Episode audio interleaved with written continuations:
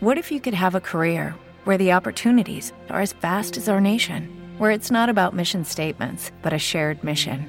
At U.S. Customs and Border Protection, we go beyond to protect more than borders from ship to shore, air to ground, cities to local communities. CBP agents and officers are keeping people safe. Join U.S. Customs and Border Protection and go beyond for something far greater than yourself. Learn more at cbp.gov/careers. Purchase new wiper blades from O'Reilly Auto Parts today and we'll install them for free. See better and drive safer with O'Reilly Auto Parts. Oh, oh, oh, O'Reilly Auto Parts. Ciao e benvenuto in questo nuovo episodio. Prima di iniziare ti ricordo che in Coinsquare ci occupiamo di formazione e consulenza in tema di Bitcoin e criptovalute. Se sei curioso e vuoi scoprire tutti i nostri servizi, li puoi trovare all'indirizzo www.coinsquare.com. Non ti rubo altro tempo, ti lascio al podcast. Buon ascolto. Finalmente un po' di verde, finalmente un po', un po di rialzi nel, nel, mercato Bitcoin e, e cripto. Era all'incirca da, da 400 giorni che, che, si scendeva e basta, quindi poteva, poteva starci.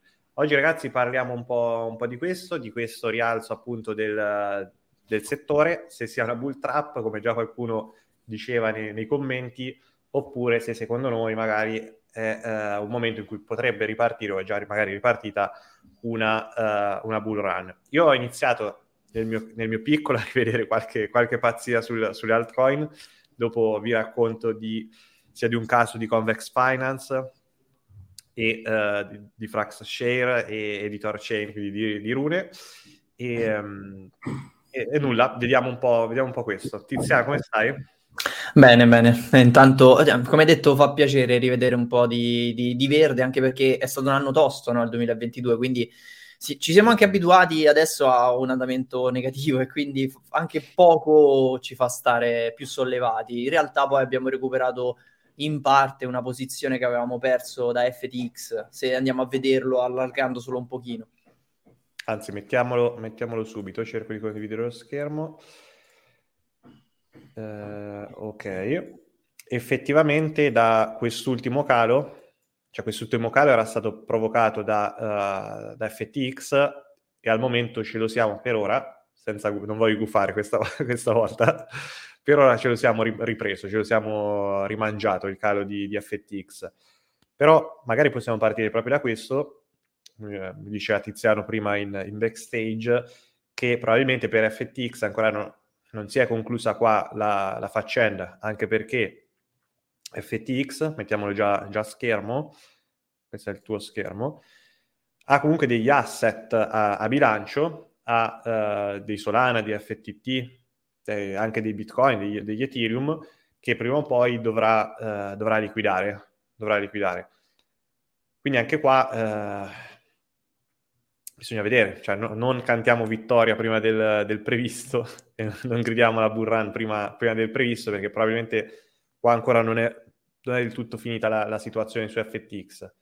Potrebbe invece essere per ora rientrata un po' il panico eh, che c'era qualche mese fa sugli exchange, se ti ricordi, no? c'è stato anche il periodo in cui si pensava che Binance no, potesse, potesse fallire.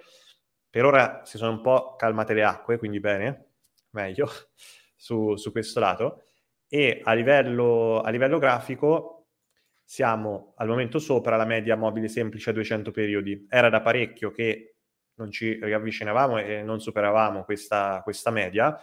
Se guardate, ci siamo fermati proprio esattamente sulla media esponenziale invece a 200, a 200 periodi e eh, in tutti e due i, i, casi, proviamo a proviamo a rimettere questa semplice, quando Ehm, dopo un, un, calo del genere dai, dai, massimi, si è ritornati storicamente a superare media mobile 200 e poi quando, eh, è successo che è ripartito un minimo di, di, trend, di trend, positivo nei, nei, precedenti halving per poi lateralizzare e avvicinarsi al, um, al, all'altra data del, dell'halving. Io vi voglio far, far vedere una cosa perché almeno a livello ciclico siamo non voglio cantare vittoria, eh, però siamo in una fase, cioè nella penultima fase, prima di arrivare al, all'halving, in cui i prezzi dovrebbero riprendersi, questo un po' per la, per la teoria del, dell'halving. E se notiamo, non è proprio andata per ora molto diversamente a livello ciclico rispetto all'halving passato, eh? perché c'è stata una fase di, di salita dall'halving, così lo possiamo magari vedere meglio, una fase di discesa, una fase dove probabilmente qualcuno av- avrà accumulato, potrebbe, potrebbe essere questa fase, non è detta, però a livello di tempistiche sembra, sembra ridire e sembra che siamo entrati in, quindi nella penultima fase, quindi nella, nella fase in cui dovrebbe un minimo ripartire il prezzo per poi magari lateralizzare. Questa è la teoria dell'halving, quindi a livello ciclico direi che, che ci siamo, perché comunque più o meno dal, dalla data dell'halving sono passati 966 giorni a questo giro e anche dal, dalla, dal precedente halving più o meno era, eravamo qua no? sui 900 e passa, e passa giorni, quindi potremmo, potremmo esserci, potrebbe anche migliorare la situazione. Io però ho un po' di, di dubbi sul, sul, contesto macroeconomico, quindi mentre se a livello ciclico potremmo esserci, sul contesto macroeconomico ho un po' i, i miei dubbi. Però anche i miei dubbi sul, su indici magari come l'azionario europeo che è praticamente ai massimi, si è, si è ripreso, cioè mentre lo Standard Poor's 500 comunque è ancora in trend, eh, se vogliamo, negativo, sta seguendo questo, questo trend, eh, l'Europa no, sta facendo una, qualcosa di, di, strano, un po', una, un'anom- un po' un'anomalia.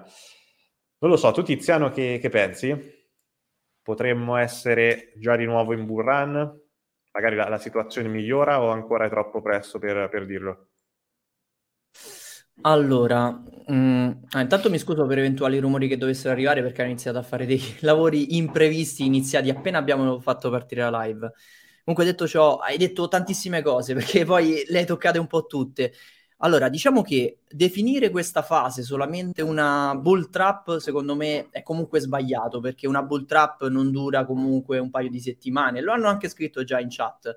Comunque è una fase in cui c'è stata un, una bella ripresa e soprattutto con un'indicazione importante che è quantomeno quella di tornare sopra, tecnicamente sopra quella media de- di prezzo degli ultimi 200 giorni, che comunque è un valore importante. Poi che si mantenga questa crescita è ovviamente da escludere, cioè non possiamo pensare di continuare questo rialzo senza avere delle, dei passi indietro, senza fare dei passi indietro, questo è, è evidente. E uno degli aspetti è anche dato dal fatto che ci sono ancora delle scorie da smaltire abbiamo fatto vedere un attimo quelli che sono alcuni asset ancora in, su FTX.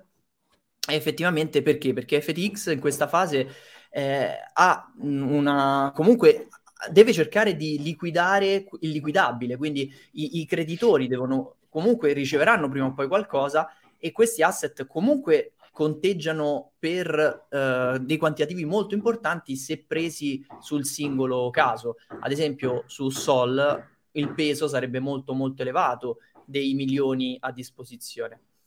Sì, praticamente ne vedevo anche il commento. Ho, in, ho un miner dentro l'altra stanza. Sì, praticamente sì, è iniziato. Sì, quel piccone, nel, però. Secondo, nel secondo in cui. non è un ASIC, però. Vecchio stampo.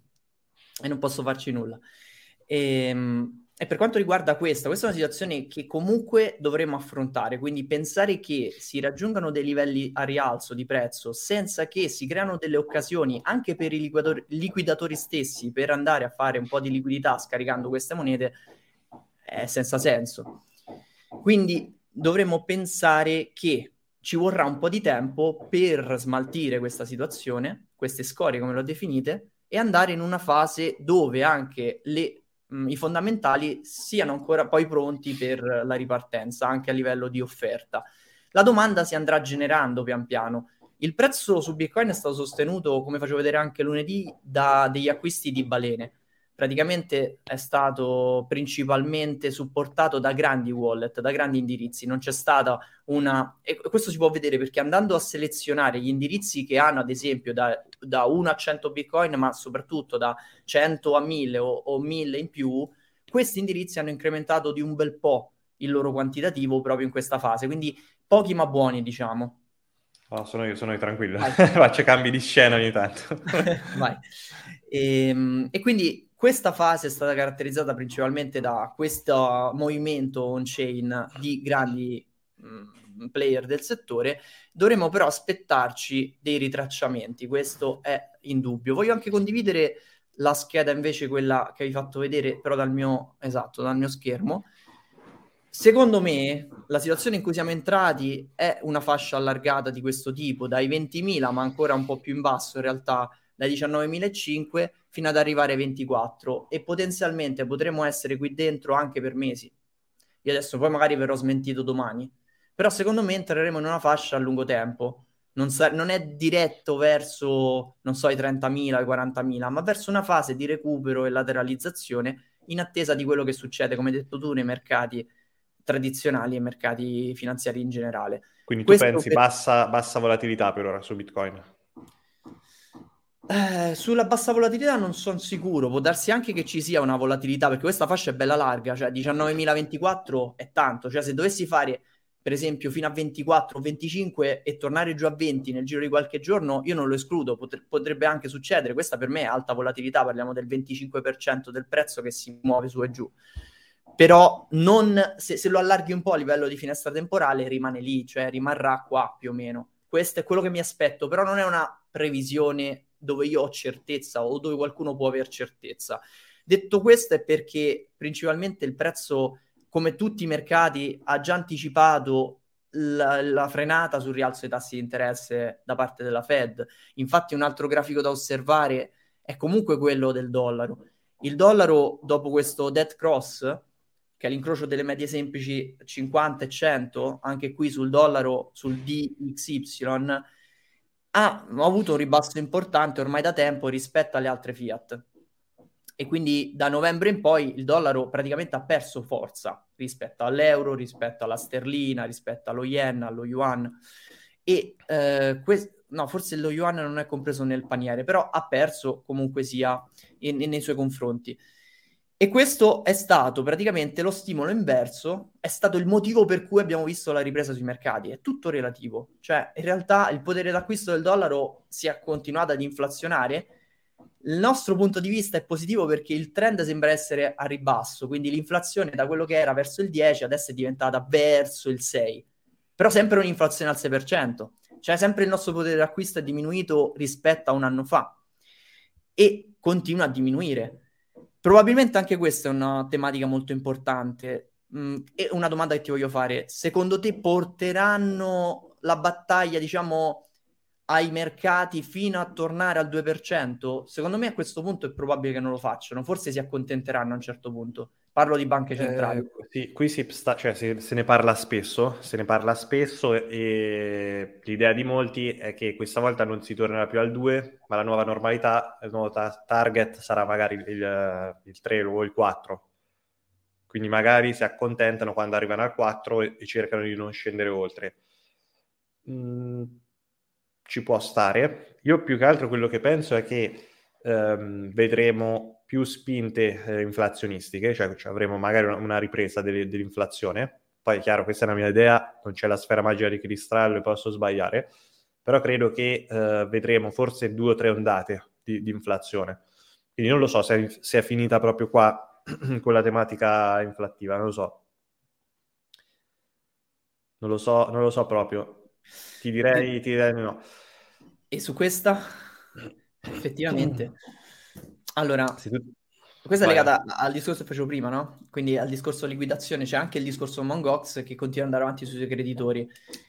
Anche qui può scendere, però ci sono diversi aspetti, eh, perché comunque sia Mongox, e, cioè più che altro il creditore eh, Kobayashi, se non erro, andrà a distribuire e non lo farà in modo unico, cioè non è un'unica mandata in cui tutti i creditori riceveranno quello che, a cui spettava. Innanzitutto non riceveranno tutto, ma riceveranno poi anche razionato, quindi effettivamente non credo che andremo ad accorgercene mh, in modo così netto. E in più dobbiamo considerare che queste sono persone che uh, hanno i loro BTC fermi da anni e quello che hanno passato, considerando anche il fatto che per loro erano persi, gli ha fatto anche capire che l'holding paradossalmente era quello che gli conveniva fare perché loro hanno avuto un holding forzato di parte dei loro bitcoin perché la maggior parte li perderanno, qualcosa gli torna indietro e quelli che avevano ai tempi valevano massimo 1000 dollari o, o, o giù di lì, ad oggi se vedono che se avessero aspettato e sono stati obbligati a farlo, avrebbero fatto almeno un 20 per. E quindi a quel punto se una persona è, è lungimirante ed è da, da, qui, cioè qui in questo settore da tanto tempo, perché dovrebbe darli via in un bear market? Perché dovrebbe darli via quando ha visto come funziona Bitcoin? Quindi eh, sicuramente qualcuno, qualcuno, venderà, eh, qualcuno venderà. Qualcuno venderà, qualcuno ma, venderà. ma, non tutti. Cioè la domanda è, ma se tutti i clienti? Secondo me è improbabile che tutti venderanno tutto. Altamente no, no, improbabile. No, quello no, quello ovviamente no, non, non succederà neanche, neanche quel caso. Comunque Bitcoin ha, ha, da risolvere varie problematiche, però con il tempo sono tutte risolvibili. Adesso questo problema magari, tra virgolette, problema di, di FTX, Mongox, prima o poi ecco, verranno a galla, ma, ma, ma si risolverà, questione di, questione di tempo. Si smaltisce. Per... si smaltisce, cioè oggi una persona mi chiedeva se tra, non so, 4-8 anni vedo, vedo Bitcoin a un prezzo superiore di quello, di quello attuale, nonostante tutti i casini che, che ci sono, io ho detto, secondo me sì, perché comunque con il tempo, poi il tempo cura tutte le ferite, nel senso smaltisce, eh, smaltisce quasi tutto. Smaltisce quasi tutto. Quindi pian piano eh, ci vorrà, ci sarà volatilità, però secondo me ci, lo rivedremo a, a, valori alti Bitcoin. Questa è un po' la, la mia idea. Ad oggi non, non, vi saprei dire se è un, una bull trap o, o bull run, per me questo è già un, un buon momento per, per, acquistare Bitcoin e per arrivare magari a un Bitcoin se l'obiettivo di, di qualcuno che non ha mai raggiunto. Adesso certo, sono sempre 20-21 mila dollari, però è, è, fattibile, è fattibile per una persona comune. Quindi sì, utilizzate... Per decifrare, per, per decifrare la domanda, che cosa vuol dire bull trap? Vorrebbe dire tornare più bassi del minimo visto l'anno scorso. Cioè, adesso ho fatto questo rialzo, c'è cioè l'uso sul fatto che si sia ripreso, invece torna, non so, a, a 15.000 per dire, o 12.000 come dicono in tanti. Secondo te è possibile che quest'anno si tocchino, ad esempio, i 12.000? Ovviamente è possibile, sì, la risposta è sì, ma è con che probabilità? È difficile da dire. Allora, io questo rialzo non me l'aspettavo, dico la verità. Non me l'aspettavo. Ero comunque posizionato long, quindi ben venga il rialzo, però non non me l'aspettavo su, su, Bitcoin. Secondo me è importante perché ci siamo ripresi il, la, il valore soglia, il prezzo psicologico dei 20.000, quindi siamo ritornati a quelli che erano, adesso siamo anche un pochino più alti, a quelli che era il, il, il vecchio massimo, no? Comunque siamo sopra i 20.000, è ottimo che siamo ritornati, che siamo ritornati qua. È stata una presa di, di forza notevole di, di Bitcoin, secondo me. Secondo me. Non me l'aspettavo, dico la verità, non, non me l'aspettavo. Ero più per... Cioè, se proprio devo scommettere la testa, avrei detto probabilmente 14-12 mila, avrei detto. Invece, vabbè, meglio, meglio, così. Comunque ero posizionato long, quindi va, meglio così. Che questa poi è un'altra regola dei mercati. Solitamente succede quello che non ci si aspetta, no? E, sì. e, e Bitcoin, qua, questa è quasi una costante nell'incostanza. Ha sempre fatto, a un certo punto, quando tutti pensavano di averlo capito, ha fatto qualcosa di diverso, ossia anche perché è un asset che poi eh, nel bene o nel male dipende anche da poche entità. Mm, come detto, questo rialzo è stato portato su da poche entità. Per qualcuno è un male, ma in realtà è natura stessa del, dell'asset. Ad oggi ne, tutti potrebbero comprare Bitcoin. Perché non lo si fa?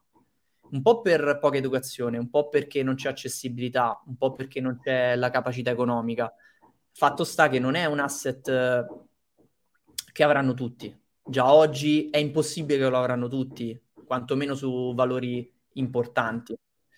Ad oggi chi ha deciso di rimanere, soprattutto in questa fase, e chi lo sta continuando ad accumulare, sta facendo una scommessa nel tempo, ha probabilmente una sua idea per quello che Bitcoin vale, quello che potrà valere, quello che rappresenterà o che già rappresenta nel mondo e quindi ha deciso di fare un accumulo continuato, ma a discapito di tante altre persone, perché quelle altre persone, essendo l'asset limitato, non potranno ave- averlo, sempre massimo 21 milioni ci sono. E quindi è giusto poi dire in futuro, eh ma non è una cosa equa perché adesso non è più possibile comprare Bitcoin. Sì, ma perché lo devi comprare quando sei in hype? lo devi comprare o lo devi accumulare se sei interessato proprio nel momento in cui è possibile per te farlo e andare a farlo in un modo che non ti porti dei rischi. Tra l'altro, su questo discorso c'è anche l'aspetto on-chain sui depositi sugli exchange. Questo è un fenomeno che non abbiamo visto quasi mai, cioè di solito sì, si incrociano queste, queste due linee, però in questo momento vedere che comunque il rialzo che c'è stato a livello di prezzo non abbia portato poi un rialzo anche nei depositi è molto significativo. Vuol dire che l'operazione è stata fatta da holders, non è stata fatta da, uno, da un movimento retail, perché il retail solitamente quando poi il prezzo va a salire così da, da parte di magari anche poche persone che cercano di tirare sul prezzo per scaricare, poi segue a quel punto un'ondata di vendita par- da parte del retail e quindi c'è un nuovo deposito sugli exchange. Adesso abbiamo unito la paura sugli exchange al fatto che tanti retail se dovevano vendere hanno già venduto a una buona, uh, diciamo, un buon posizionamento a livello di circolante, dove il circolante vendibile è molto molto poco. Io volevo rispondere un po' a questa uh, affermazione, domanda allora, di Luca. Luca dice: Sono scorie che si smaltiscono con il tempo, ma nessuno ci dice che altri casini che creano scorie nel tempo accadranno nuovamente.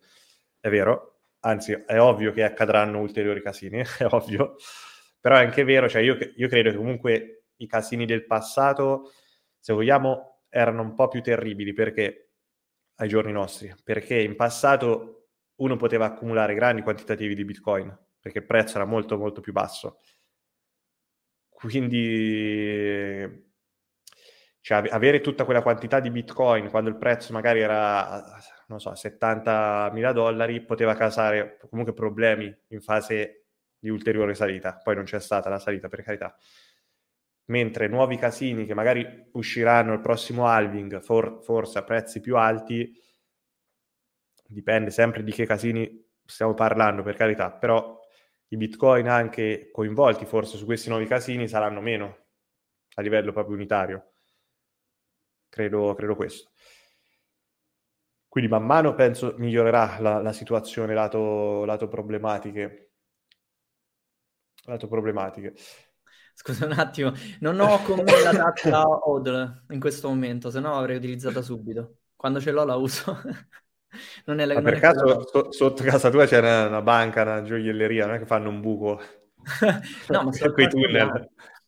Sto al quarto piano, difficile sentirlo così forte. Allora, Tom, parliamoci chiaro, se dovesse stare a 20 per eh, due o tre anni, sarebbe fattibile accumulare 3-4 bitcoin, sarebbe un acquisto, un acquisto epico. Per chi non ha bitcoin, meglio le alte, secondo me, e con i gain comprare, comprare bitcoin. Allora, vi dico la verità, io ero da un po', ma penso come tutti che non vedevamo risuccedere pazzie su, sulle alt. Oggi invece ho visto una persona che stava farmando su, um, su questo protocollo, ve lo metto a schermo.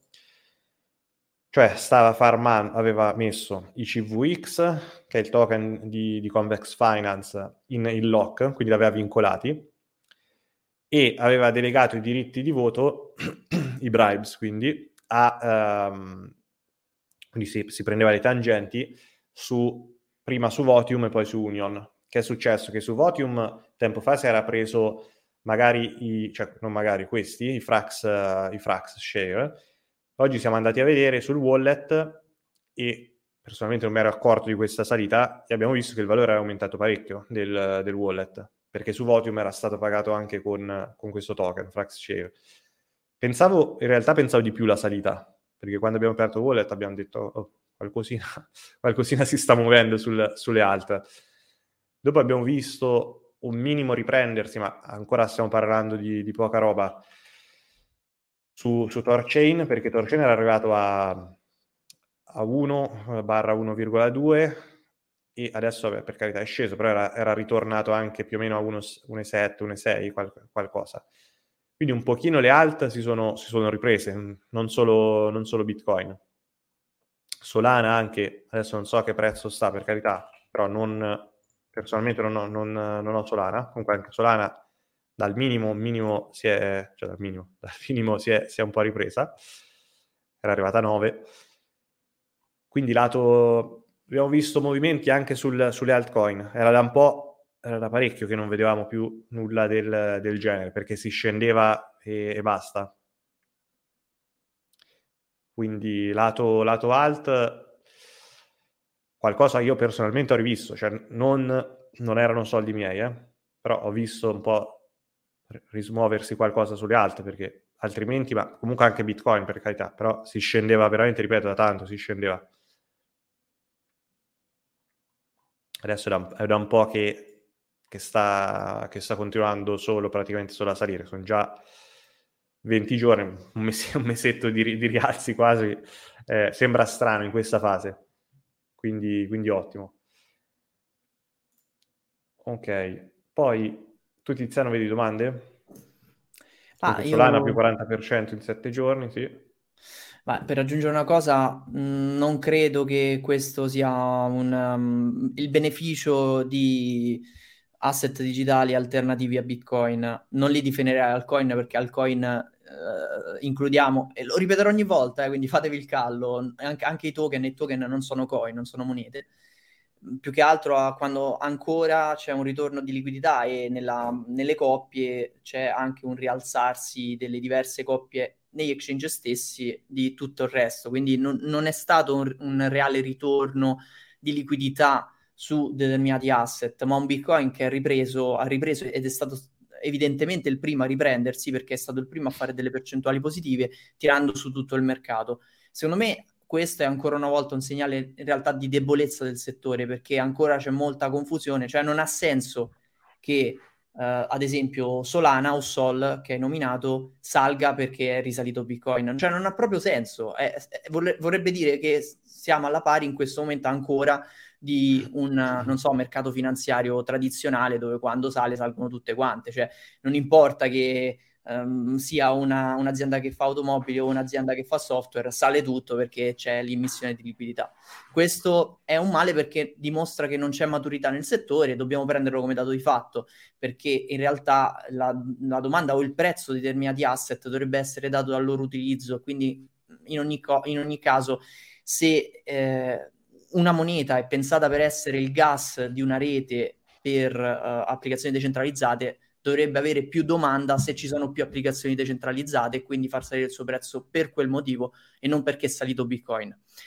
Perché altrimenti vuol dire che è solo un movimento speculativo. Questo è importante capirlo, perché dipende di, che, di cosa vogliamo parlare. Se vogliamo parlare di speculazione, mi interessa fino a un certo punto, onestamente. Mm, eh, se vogliamo parlare eh, di quanto potrà essere importante la sopravvivenza del settore, a quel punto ancora dobbiamo parlare solo di Bitcoin, perché Bitcoin a quel punto ti fa sopravvivere il settore e perché poi parlare di altre cose che magari non hanno come interesse il prezzo e andare a valutare il loro prezzo, è, è, mm, per Bitcoin è molto importante il prezzo, c'è poco da fare. Per altre cose meno. Cioè, paradossalmente, se Ether costasse meno a livello di, di dollari, noi pagheremmo molto meno le fee e quindi non ci sarebbero tutte quelle lamentele del dire eh ma Ethereum è troppo caro. Non è troppo caro, eh, se, eh, si è alzato di 100 volte rispetto a quanto valeva durante lo scorso ciclo, è normale che le fee poi costano tanto, nonostante ci siano state tante efficienze per diminuire il costo di transazione. Però queste cose è il momento di capirle. C'era un'altra domanda che diceva, eh, ma secondo voi arriverà, quando arriverà la mass adoption? L'ho vista prima, 2000, eccola qui. Eh, 2024-2028 oppure 2028-2032? Dipende che cosa intendiamo per mass adoption, perché se mass adoption è proprio una cosa diffusa dove chiunque è in grado di utilizzare queste, queste tecnologie, penso che non ce la faremo ancora nel prossimo 2024-2028.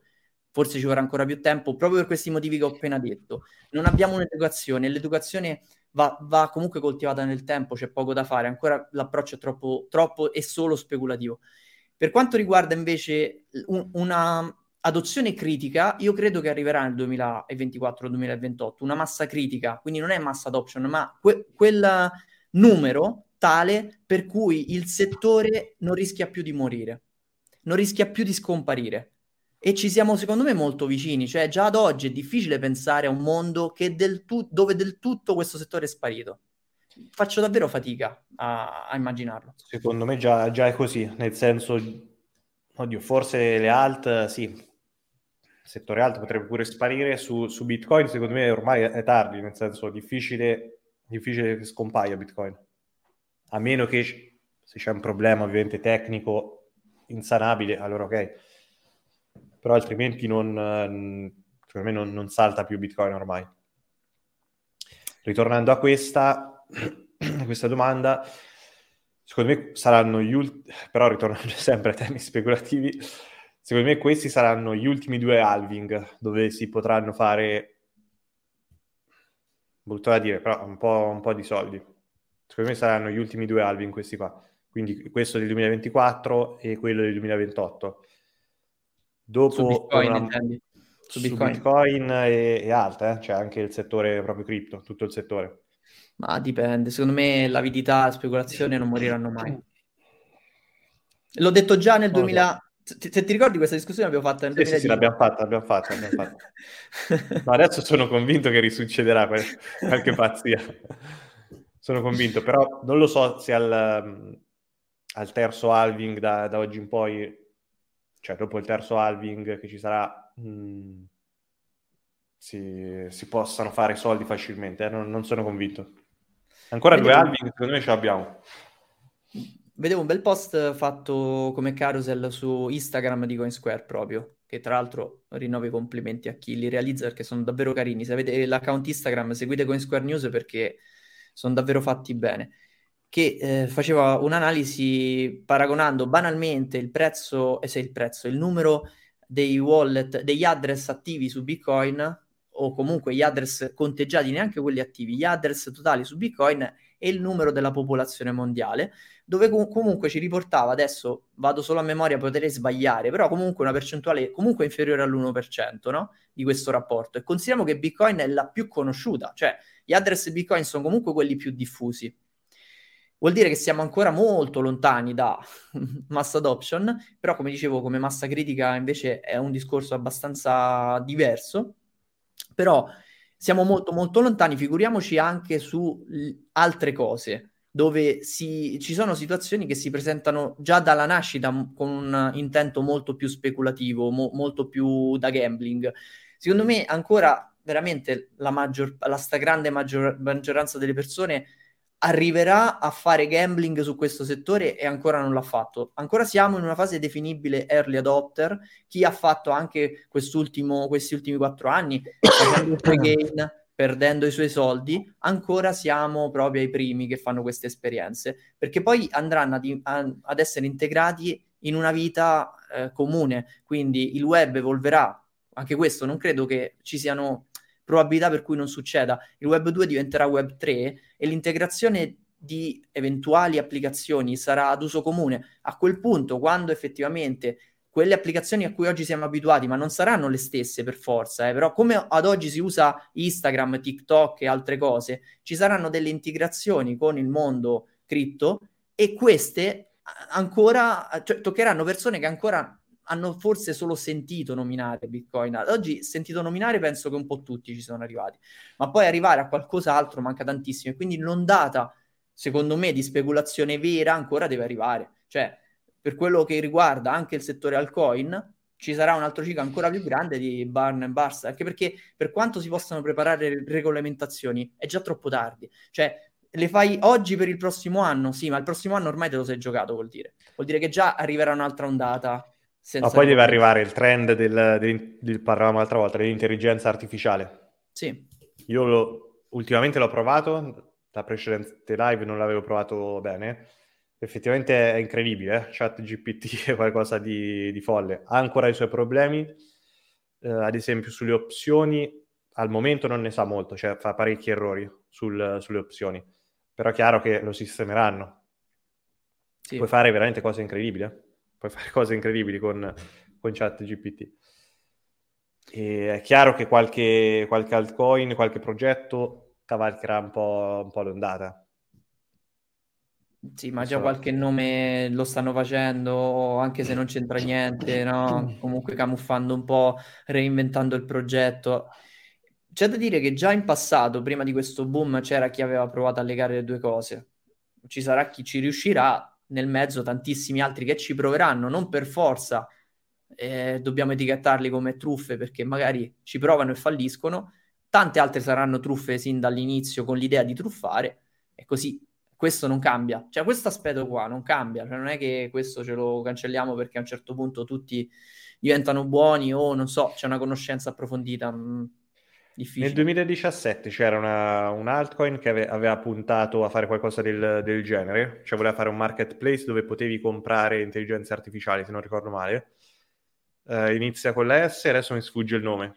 Non è, mi viene Synthetics, ma non è Synthetics che c'era l'ICO ai tempi, che era stata, era stata fortissima l'ICO. Ti ricordi? Che c'era pure il robot, quello donna, adesso non mi, sì, sì, eh, non mi ricordo, nome, adesso mi ha fatto venire anche a me il vuoto. Uh. Che poi no, bisognerebbe vedere a livello di prezzo, magari adesso se si è ripreso. Probabilmente si sarà ripreso pure quello. Dopo se mi viene in mente, magari lo cerco e ve lo dico. Allora, adesso chiedo, ragazzi, voi sostenete il sistema Bitcoin usandolo anche come mezzo di pagamento o il date, o il date solo? Penso che per, vale per entrambi. Eh, ovviamente lo utilizziamo anche come mezzo di pagamento, sia per pagare che per ricevere pagamenti. Cioè, ad esempio, se andate sul, per fare una prova sul mio sito, volete comprare dei infoprodotti, c'è la possibilità di pagarli in Bitcoin, anche in altcoin, però vengono convertite nel mio caso tutte, tutte in Bitcoin. Perché sì, ho integrato beh, BitPay.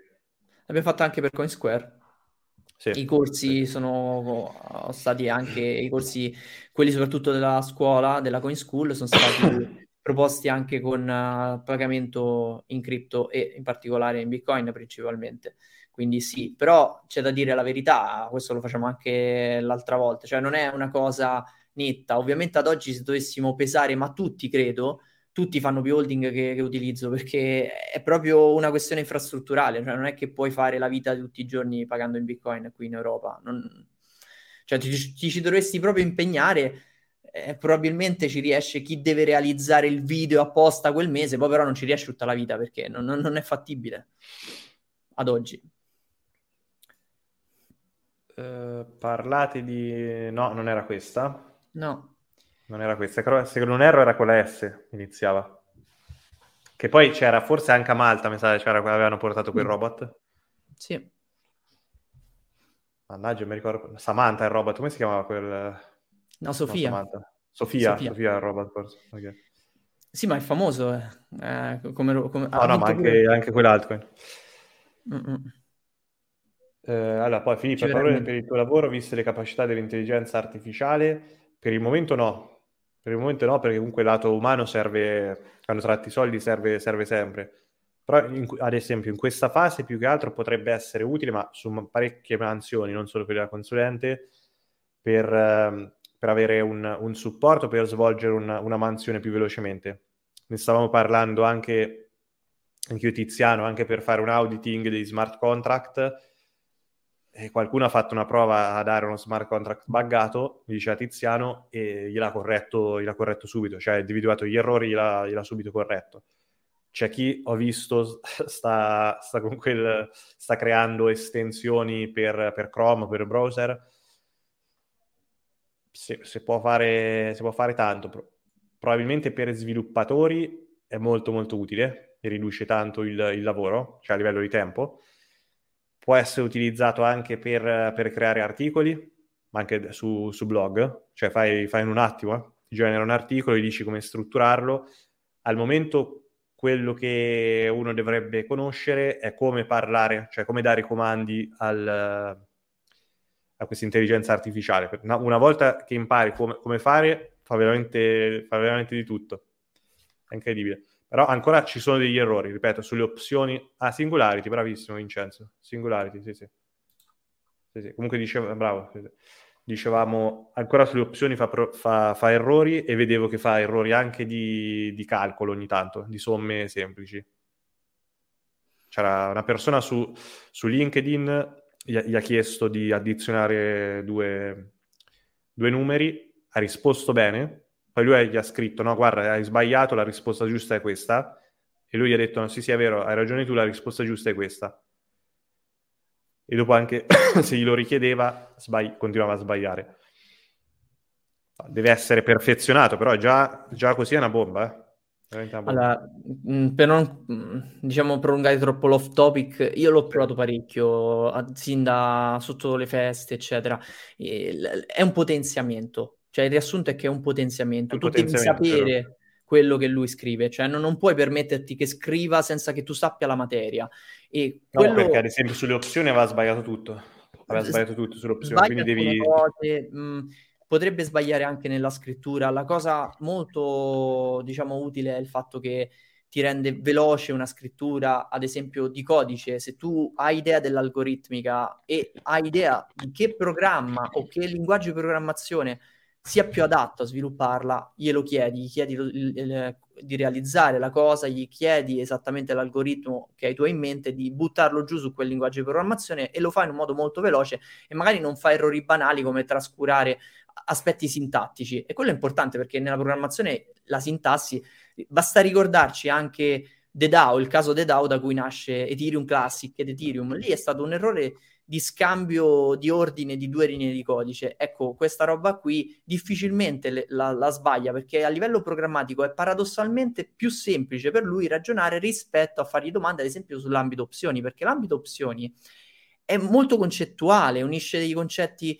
che non sono matematica e basta. Devi anche capire il contesto e glielo devi far capire bene, cioè devi- l'input deve essere esattamente ben delineato, se no è normale che l'output è sbagliato perché non prende i riferimenti giusti. Consideriamo poi il fatto che in tanti in Italia lo stanno utilizzando in italiano e non è il linguaggio p- migliore per utilizzare ChatGPT. In inglese c- c'è molto meno margine di errore, però nonostante questo bisogna rileggere quel che esce fuori perché effettivamente ci sono delle cose clamorose e quindi non è affidabile al 100%. Sulla correzione, tornando in topic del nostro settore, ad esempio di smart contract, è in grado di riconoscere se c'è un errore ba- evidente a livello di come, son come è scritto il codice, ma se quel codice... eh, ci sono dei casi in cui il codice è scritto bene. Tu non puoi avere idea se quello smart contract è pericoloso perché lui non ha idea di dove verrà contestualizzato. Ad esempio, in DeFi, tutti gli attacchi economici non te li potrà mai leggere perché se tu leggi un attacco, come è scritta ad esempio una pool, il codice, uno smart contract per fare una pool, ma poi quella pool, pensiamo a quella di Terra Luna, non è stato un problema di codice. Il problema è, è- è- è- diciamo, concettuale, strutturale. Ecco, questo non lo può risolvere. Perché? Perché quello lui non- non- non inventa cose nuove.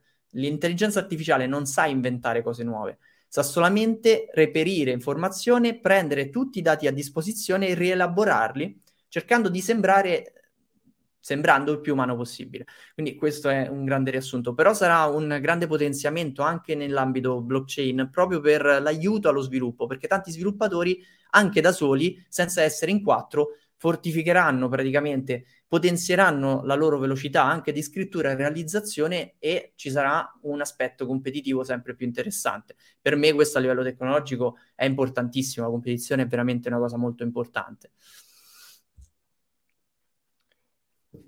Poi eh, Gordon dice: Faccio notare che la EMA 200 daily della total market cap è stata rotta dopo 10 mesi e ogni volta che è successo in passato ha decretato un'inversione rialzista del, del mercato. Il bear market è finito. Ma anche solo la, la media mobile semplice a 200 sul, sul, su- sul Bitcoin. Cioè, dopo un calo del genere, ha- ha- quando l'ha rotta a rialzo, ha, ha invertito per ora. Allora, Comunque, tecnicamente... su, su Singularity dovremmo ri- ricontrollare Tiziano, eh? Non vorrei che io avevo partecipato in ICO e ho lasciato... Ah, è vero, dovremmo rivederla, ma anche perché io ho fatto con Singularity DAO, una... poi sono due aspetti, sono due, due cose diverse, no? C'è Singularity DAO, Singularity. Avevo fatto un'intervista col CEO, che una volta tu non potevi, l'ho fatta l'anno scorso, tra l'altro, e avevamo avuto proprio qui su Coinsquare, andatela a recuperare, cercate Coinsquare, sul canale Coinsquare Singularity e trovate anche quell'intervista lì, in tempi non sospetti, quindi proprio quello ti dicevo, che comunque era un discorso già avviato nel settore. Poi ovviamente, come è successo per il metaverso, Meta comincia a lavorare sul metaverso e tutta la roba legata al metaverso esplode. Sta succedendo un po' questa cosa. E Vabbè, comunque ancora non c'è stata, cioè nel senso sì, è salito parecchio, eh? È salito parecchio, però non siamo ai massimi del, del 2018. no, beh, difficile, ma anche perché avevano fatto veramente un boom in partenza. Eh, anche sul potenziale che poi invece è molto molto lungo. Sul discorso che, che leggevi prima di Gordon Gecko, eh, sì, tecnicamente è vero, bastasse solo l'analisi tecnica saremmo tutti molto più tranquilli. Eh, io invece vi inviterei a diffidare nel dare una lettura solamente da un aspetto di analisi tecnica, che è una componente che bene che ci va pesa al 33% su questo mercato. Se, be- se ci va bene, eh? perché questo mercato è molto piccolo, è manipolabile, e lo dico da uno che lo ama, ma è manipolabile, nel senso che se oggi quelle balene che hanno comprato questi BTC per portarlo su decidessero che per qualche motivo hanno voglia di riscombussolare il mercato, le rivendono e si torna giù allo stesso modo. E sono poche entità, non sono tantissime. Si possono trovare on chain, per quello l'analisi on chain è importante, no? perché, perché quel, si vede esattamente, esattamente, dipende da quanto tempo ci, ci passi dietro, capisci quante entità hanno fatto sì che ci sia stato questo rialzo. E non sono migliaia. Questo è il problema ad, ad, ad oggi. Giovanni ci dice come inciderà il pivot di politica monetaria con Bitcoin e cripto? Avete esempi del passato da, ri- da riportare? Ma ancora Bitcoin ha, ha, un track record troppo, troppo scarso, nel senso troppo, troppo breve. Bisogna vedere come si comporta su una recessione vera. Bisogna vedere intanto come si comporta su una recessione vera, che sembra ci, sembra ci sarà. Ma leggevo c'era un 86% di probabilità che ci sarà una, una recessione. Sì. Non si sa se seria, moderata o, o, o leggera, però c'è una buona, buona probabilità. Questa ancora va, va, visto. Va visto come si comporterà Bitcoin e, e cripto. Sì. La, la, risposta Potrebbe, cioè, è... potenzialmente, cioè, io credo che uh, farà bene alle, cripto e a Bitcoin un'inversione sui tassi di interesse è chiaro. Però non ci sarà una vera inversione dei tassi, i tassi freneranno, non è che verranno abbassati. Sì, sì, no, in, in, intendo l'inversione, sì, invece che rialzarsi li, sì, si abbassano. Sì, si, fre- si, frenano, no, non è che si abbassano, si, si, sto- si frena il rialzo, mm. quindi rimangono a quel livello e che quindi non è che diventa più leggero, rimane comunque un tasso di interesse dove prendere debito è più caro rispetto certo. a due anni fa e anche all'anno scorso, quindi c'è un aspetto psicologico che già stiamo scontando sul fatto che sappiamo già che stiamo andando verso la fine del peggio da quel punto di vista. Però abbiamo delle caratteristiche uniche di questa fase che sono difficilmente comparabili al passato.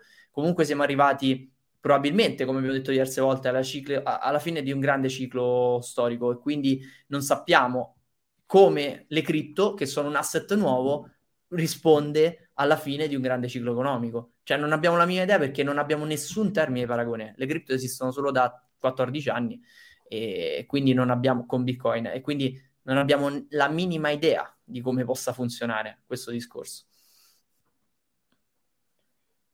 Poi, vai, scegli tu magari una domanda che se no pesco sempre io. E anche una critica. Le analisi on-chain sono inaffidabili, lo dimostra lo storico.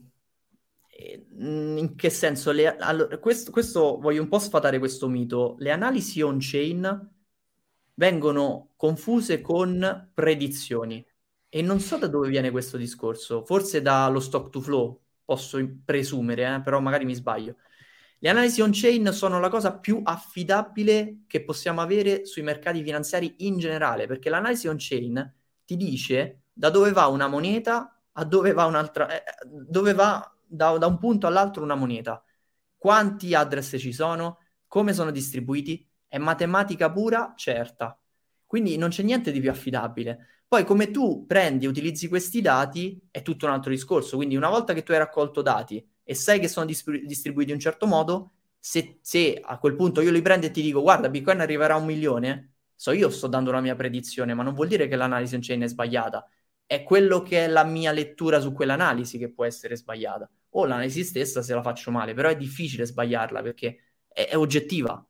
A differenza dell'analisi tecnica, che c'è chi prende un riferimento, chi ne prende un altro, ma non abbiamo nessun tipo di assicurazione su quello che succederà nel minuto seguente. È, molto diverso. Poi pensate che il trend di adozione africano impatterà sul prezzo? Se decine di milioni di piccoli utilizzatori potranno incidere sul prezzo? O solo gli istituzionali hanno questa, hanno questa forza? Difficile da, difficile da dire. Difficile da dire, secondo me ci vogliono, ci vogliono entrambi, sia istituzionali che poi un utilizzo vero e proprio del, del Bitcoin. Intanto su uno Stato, ah, dobbiamo parlare anche di questo, Tiziano, eh? Perché, Sì. Tanto su uno Stato, in parte lo hanno integrato come sistema di pagamento, però vedevo che non in realtà non tutti fan- permettono di pagare in, in Bitcoin su El Salvador. Piano piano, secondo me, si aggiungerà qualche, qualche altro Stato. Comunque l'utilizzo pian piano sta, sta aumentando, eh, rispetto alla, già, già solo rispetto al 2017 già c'è un bel passo davanti, in avanti. Sì. Sì, su El Salvador, eh, che è un discorso importante, che poi, allora, eh, breve parentesi sulla domanda che ha fatto l'utente, ehm, che non ricordo adesso. Ehm, Adesso lo il nome. ritrovo, se... Vedi, vedi se lo ritrovi, non- mi sono dimenticato Come nome. Ah, fare- come come fare fare- ceramica, ecco, non l'avevo letto. Ehm, allora, innanzitutto c'è da considerare il tasso anche di crescita di determinate nazioni ed è molto importante. Ad esempio, se prendiamo in considerazione la Nigeria, è uno dei paesi che cresce di più a livello di popolazione rispetto al resto del mondo, cioè l'Italia è ferma praticamente, se non in decrescita, mentre invece paesi come la Nigeria sono in una crescita pazzesca e la popolazione è una delle nazioni che ha adottato di più l'utilizzo di queste monete, anche perché l'alternativa, cioè la moneta loro nazionale, ha fallito. E questo è un aspetto molto importante da tenere a mente, però poi da qui a fare un'analisi ci vorrebbe molto più tempo. Parentesi El Salvador invece. El Salvador sembra aver approvato la legge per quanto riguarda il lancio dei Volcano Bonds, per fare un brevissimo riassunto, con, questi, con queste obbligazioni il paese vorrà risanare il debito pubblico e andare a finanziare la Bitcoin City. La raccolta vorrà essere quella di un miliardo di dollari con la, la vendita delle obbligazioni e le obbligazioni per chi le acquista eh, consentono di ricevere un 6% se non erro all'anno eh, di, di- come ritorno da- dall'obbligazione stessa. Queste sostenute anche dal mining, perché poi perché si chiamano Volcano Bonds? Perché con quei fondi var- verranno anche eh, implementate delle, delle fabbriche, delle, come si chiamano, delle farm eh, di, di mining Bitcoin alimentate da energia rinnovabile geotermica del vulcano. 500 milioni circa verranno allocati per risanare il debito, 500 per queste operazioni qui e la Bitcoin City. Siccome è passata questo, la legislazione che va a regolamentare tutto questo discorso e manca la firma di Bukele, è difficile pensare che Bukele non vada da- a portare avanti la cosa, visto che è stato il promotore numero uno. Questo sarà un esempio, un esperimento davvero interessante da vedere a livello di politica nazionale per quanto riguarda l'adozione di una moneta come Bitcoin. È un caso più unico che raro perché abbiamo detto già, El Salvador comunque non ha una sua moneta, ha come moneta a corso legale il dollaro e Bitcoin, quindi comunque non dipende da banche centrali, perché dipende dalla banca centrale degli Stati Uniti e non dipende da una banca centrale per quanto riguarda Bitcoin. Questo per me è molto molto interessante, c'è da dire che se Bitcoin si dovesse riprendere e in qualche anno fare un'altra bull run, altro che attrattiva, il paese si risanerebbe e probabilmente sarebbe uno dei paesi più forti a livello economico del Centro America a quel punto. Perché loro stanno facendo un Sare- pack. Loro stanno facendo, sì, stanno facendo un pack. Ma questa è la di Vulcano Bond, c'è chi ci crede, cioè che lo, che lo faranno e chi, e chi non ci crede. Io sono tra quelli che secondo me lo faranno, cioè o almeno proveranno, proveranno a farlo. Quindi non credo che sia una farsa, penso che, che lo faranno. Certo che apre le strade a eh, un cambiamento pazzesco, cioè un cambiamento pazzesco.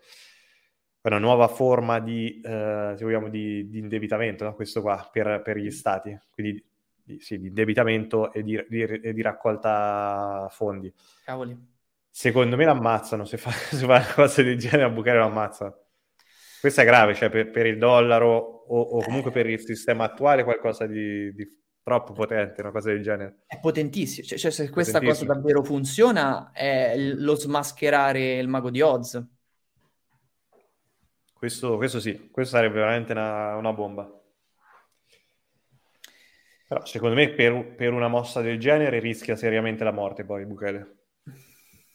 però l'attenzione è tanta e questo è un vantaggio della, di avere questa diffusione mediatica, perché poi effettivamente se dovesse succedere qualcosa, non stiamo più parlando di Kennedy, no? Di qualche... eppure lì le teorie che girano intorno. Qui se succede qualcosa a Bukele, i sospetti poi sono tanti, no? Eh, questo punto la motivazione potrebbe essere palese. C'è il rischio in questo caso che poi possa diventare addirittura un martire. Quindi il, il discorso è sempre molto delicato. Non, penso che lui non è che insomma ha preso un bel rischio, questo sicuramente. Sta, sta facendo una cosa molto rischiosa. E quello che succede in El Salvador è per forza di cose una delle cose più importanti del settore a me la cosa che fa specie è più che altro vedere che non c'è copertura mediatica di nessun tipo per quanto riguarda, ad esempio, notiziari o aggiornamenti per quanto riguarda in Italia, no? Queste sono quelle cose che ma, mi fanno veramente capire in che situazione si vive, anche a livello di informazione, perché è importantissimo come esperimento economico, sociale, eccetera.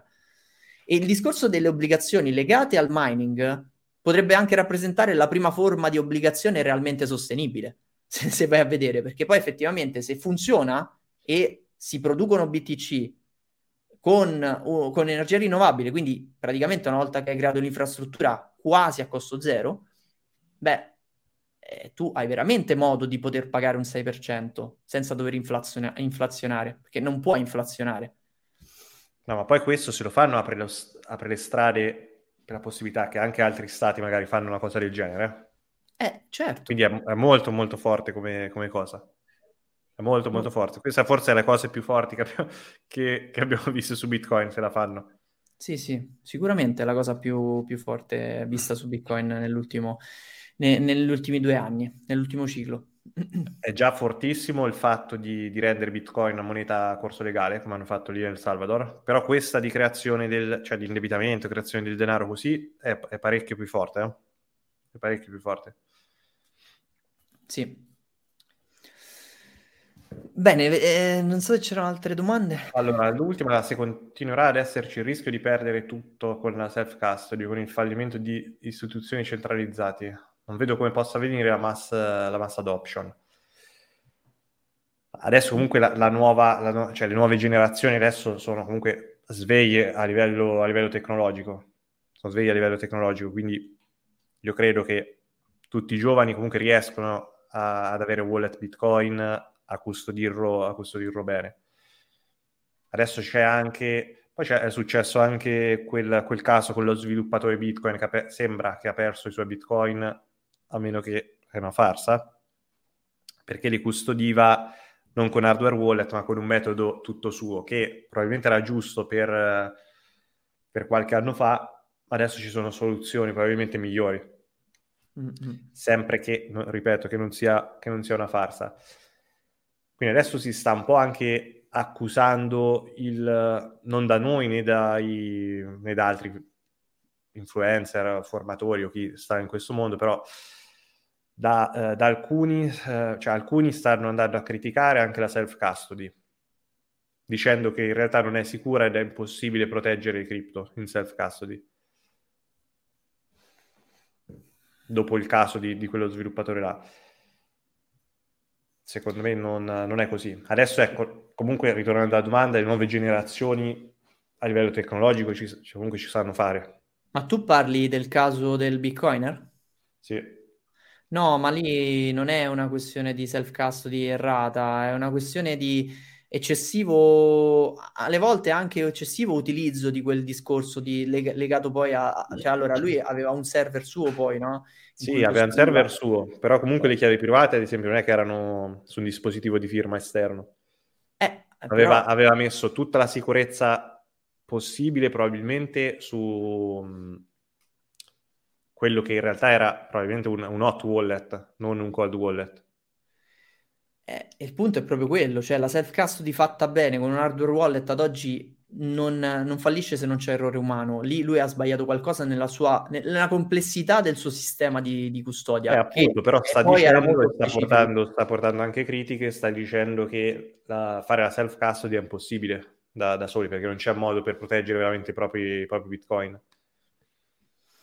Sempre che, secondo, non lo so, Secondo, okay. me, secondo me non è, magari non è neanche vera eh, questa, questa argomento storia. che riprendiamo, magari poi ce lo, sì, ce lo sì. annotiamo, la, lo prendiamo nello sì. specifico perché è troppo lungo da, da affrontare così leggero.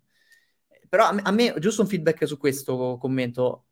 A me ha stupito questo commento qui perché mi stupisce la parte con il fallimento di istituzioni centralizzate, cioè come se ci fosse il feedback che le, i servizi centralizzati avessero fallito in, quest- in, in questo momento c'è questo feedback, quantomeno a leggere questo commento Non è così, cioè nel senso comunque sia i servizi centralizzati non hanno fallito e rimarranno perché quell'esigenza Ah, innanzitutto c'è un'esigenza di mercato proprio per, per entrare, no? come dicevo prima, i numeri porteranno tantissime persone nuove e per entrare in questo settore serviranno gateway centralizzati, cioè non c'è alternativa.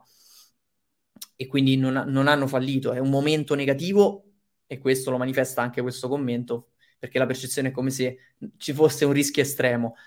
Non è perché è saltato uno, allora, è come quando cade il fulmine su, su, su, non so, un albero, e allora a quel punto quando piove hai paura che qualsiasi albero potesse essere colpito da un fulmine, possa essere colpito da un fulmine. Può succedere, il rischio c'è, ma non è così probabile quanto dà l'impressione quando appena è successa una cosa. Ovviamente c'è stato adesso un contagio, quindi la situazione era molto simile, è come se quell'albero colpito avesse bruciato il bosco intorno ma non vuol dire che cadono fulmini tutti i giorni. E, e soprattutto si è, si è, imparato anche tanto da, da quello che è successo.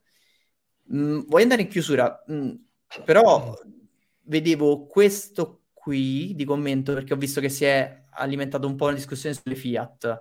Non ci sarà nessun reset delle, delle borse o cavolate del genere, perlomeno nella nostra vita. Le cripto affiancheranno le Fiat ancora per decenni. Allora, magari saremo qui tra due anni a parlarne e magari ti dirò, è vero, hai ragione, però questa affermazione è tecnicamente sbagliata perché le Fiat stanno per dare, lasciare il passo alle CBDC e questa è una cosa dichiarata, quindi comunque le Fiat stanno già passando a quelle che comunque verranno chiamate cripto anche in modo sbagliato, le central bank dig- digital currencies. Quindi le CBDC prenderanno il po', ormai questo è evidente, in, in Cina è già successo. Quindi è anche sbagliato tecnicamente.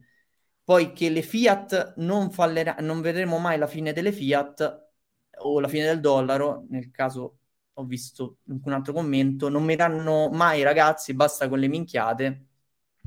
Non è una questione di fare il tifo per... Ah, se fosse per me io preferirei che il sistema Fiat fosse sostenibile anche a lungo termine.